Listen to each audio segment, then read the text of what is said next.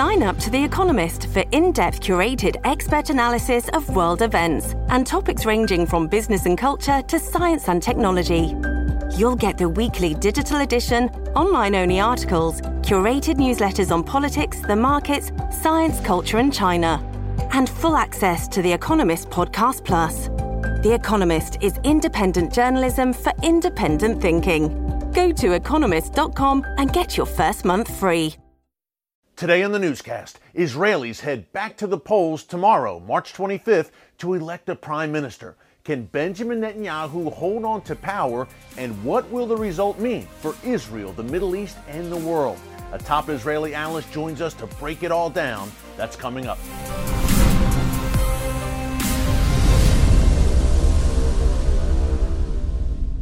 Hey folks, Erick Stakelbeck here. Welcome to the Watchman Newscast. It is March Madness time here in the States, one of my favorite times of the year as the NCAA basketball tournament is in full swing. But Israel right now has its own version of March Madness. Israelis head to the polls tomorrow, March 25th, to elect a prime minister. It's their fourth election in the past two years alone. Now, Benjamin Netanyahu is Israel's longest serving prime minister. He's been in office since 2009 and also served as prime minister from 1996 to 1999 for a total of 15 years overall. The modern state of Israel has only been in existence for 73 years, so for nearly a quarter of that time, Bibi has been at the helm. But the reason Israelis keep going to the polls these past two years is that Netanyahu has been unable to build a solid and lasting coalition. So, will he hang on to power and who might be able to replace him? Let's head to Jerusalem to get the inside story from the editor in chief of All Israel News and one of the top analysts and observers on all things Middle East, Joel Rosenberg. Joel, thanks so much for joining us here, as always, on the Watchman Newscast. It's great to have you. Thank you, Erick. Great to be with you. Hey, a big event coming up the Israeli election, the fourth in the past two years, the fourth time Israelis are going to the polls. Prime Minister Netanyahu obviously looking to hold on to power. I want to start by asking you about an interesting dynamic here, Joel. Gideon Sa'ar, who was a former member of the Prime Minister's Likud party, has broken away and formed his own party. Tell us about that. And is he a serious competitor and a serious threat to become prime minister? Gideon Sa'ar was the number two most popular leader in the Likud party, Netanyahu's party, for years. He was a loyal Netanyahu deputy. I've known him for 15 years. And he couldn't take it anymore. And he bolted from Likud in December, started this new party, a New Hope, and looked like he was going to be Netanyahu's prime challenger. But I will tell you that as we go into the final hours here before the election, Gideon Sa'ar has, has faded. He's run a very bad campaign. It's been basically, uh, you know, anti-Bibi, but he ha- but Gideon Sa'ar hasn't really laid out his agenda positively. Tax reform, economic growth, uh, COVID. I look in vain. I like him, but I look in vain to know what is he for. I know what he's against. Yeah, he's the one serious, one of the serious competitors on the right, Joel. We also have Naftali Bennett. Now, he's right. been around for years, obviously, with a very interesting relationship and a history between he and Prime Minister Netanyahu. Could Naftali Bennett be emerging as the new face of the right? And does he have a legitimate shot to become prime minister? so let's break that into several different points because the, the, the, question is actually you have to break it out. Naftali Bennett is uh, a former chief of staff of Benjamin Netanyahu, who had such a terrible falling out that he that Bennett left the Likud party, formed his own political party, served as defense minister for Netanyahu, and then was fired by Netanyahu. So Naftali Bennett uh, is, is going around the country the last few months saying it's time to fire the CEO of Israel, meaning fire the, his old mentor, Benjamin Netanyahu. Now, Bennett has not said what Gideon Sa'ar has said, what so many other political leaders here have said, which they will never, ever serve in a government with Netanyahu.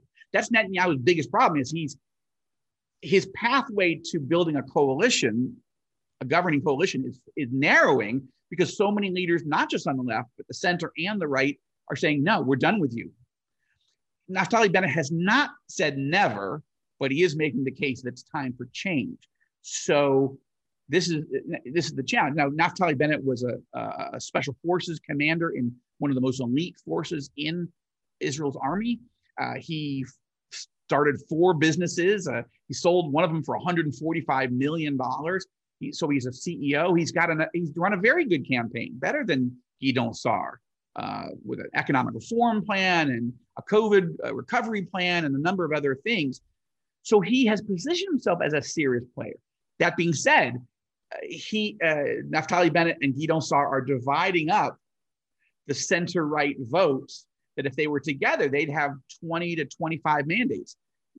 But they've divided them 8, 10, 12 apiece. So it's it's not clear exactly what Bennett's pathway is. Um, but I will say this: if if Bennett, if, I'm sorry, if Netanyahu cannot form a government after after Tuesday, then Bennett might become the one candidate that could pull everybody together who don't want Netanyahu, but don't hate Netanyahu too. I mean, Bennett has sort of positioned himself. He's being described here as the kingmaker.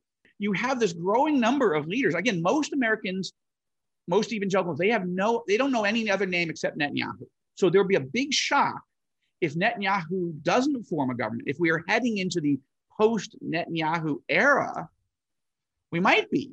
I can't, you know, Netanyahu is a shrewd political cat, but we could be looking at the end of Netanyahu, and that will be a shock to Americans, to evangelicals who don't know any of these names other than him. But a number of them are in position to potentially, Yair Lapid especially, he's going to come out of this thing with 18 to 22 mandates. That might put him as the second biggest party after Bibi's Likud party. The, the left wing in Israel has essentially collapsed. It's the only Western democracy that I can think of that there is no left wing. In fact, the two most left wing parties in Israel are literally hanging on by their teeth and may not cross the electoral threshold. You have to win at least four seats to get any seats in the Israeli system, right? You have to get 3.25% of the vote. It's a little inside baseball, but the point is, it's very possible that Labor and the Meretz Party, which are very far left, might not even make it. They probably will, four seats, five seats, but they're right on the edge so left to right is one way to look at it, but this is really formed. This campaign is very different. This is about the pro Netanyahu camp and the anti Netanyahu camp. The pro Netanyahu camp is, is very limited right now. It's Likud and it's the ultra Orthodox parties. There are three of them uh, that have committed only Bibi. Uh, the, the, term here that the Netanyahu team is using is Rak Bibi, which means only Bibi. Like, uh, you know, he may have flaws, but he's the only guy that we can trust. So the ultra Orthodox parties have stuck with him. Nobody else has. So the question is there's the there's the anti-Bibi crowd, but the anti-Bibi crowd is divided into people who really hate him and those who like Naftali Bennett, like we said, they don't hate him. They just think, look, he's he's done a good job but now he's making a lot of mistakes, and his day is done. He's he's the long Netanyahu's the longest serving uh, prime minister in Israel. Maspik enough already, they're saying, and so uh, Bennett is trying a little bit different. He's trying to appeal to voters who like Bibi's path, but don't like him at the moment or don't think he's doing a good job. Looking ahead, what are some of the biggest challenges that the next Israeli prime minister, the winner of the Tuesday election, will face? Well, the biggest issue here uh, well, there's two. One is, are we going to war with Iran and Hezbollah, the Iranian terror proxy force in Lebanon? The, the, the risk of war is rising steadily because um, Iran is aggressively moving towards enriching bomb grade uranium. So Israel is running out of time to get the international community to find a way to stop Iran from doing this peaceably. And if Iran, if Israel can't get the world to do it peaceably, it it may feel that it has to attack Iranian nuclear sites uh, with a preemptive strike. That would unleash uh, something that I write about in my my political thriller, the Beirut Protocol, which would be the retaliatory option for Iran is Hezbollah, 150,000 missiles coming from Lebanon into Israel in retaliation for a, a preemptive military strike against Iran. So, so, so war with Iran and Hezbollah is the number one national security issue. And then, of course, we have the rebooting of the economy and getting, you know, past COVID and getting Israel uh, citizens working again, getting businesses open again, getting tourism back, opening up our airports. And these two issues, that's why the country is so split because they don't the country doesn't trust Bibi on the economy right now and to deal with COVID properly. But they do trust him more than anybody to deal with Iran. And so you've got this split where people feel like it, it, it's it's a big risk to move from Netanyahu, who, for all his flaws, is not just a leader of a country of nine or 10 million people. He is a world leader. He is a world statesman.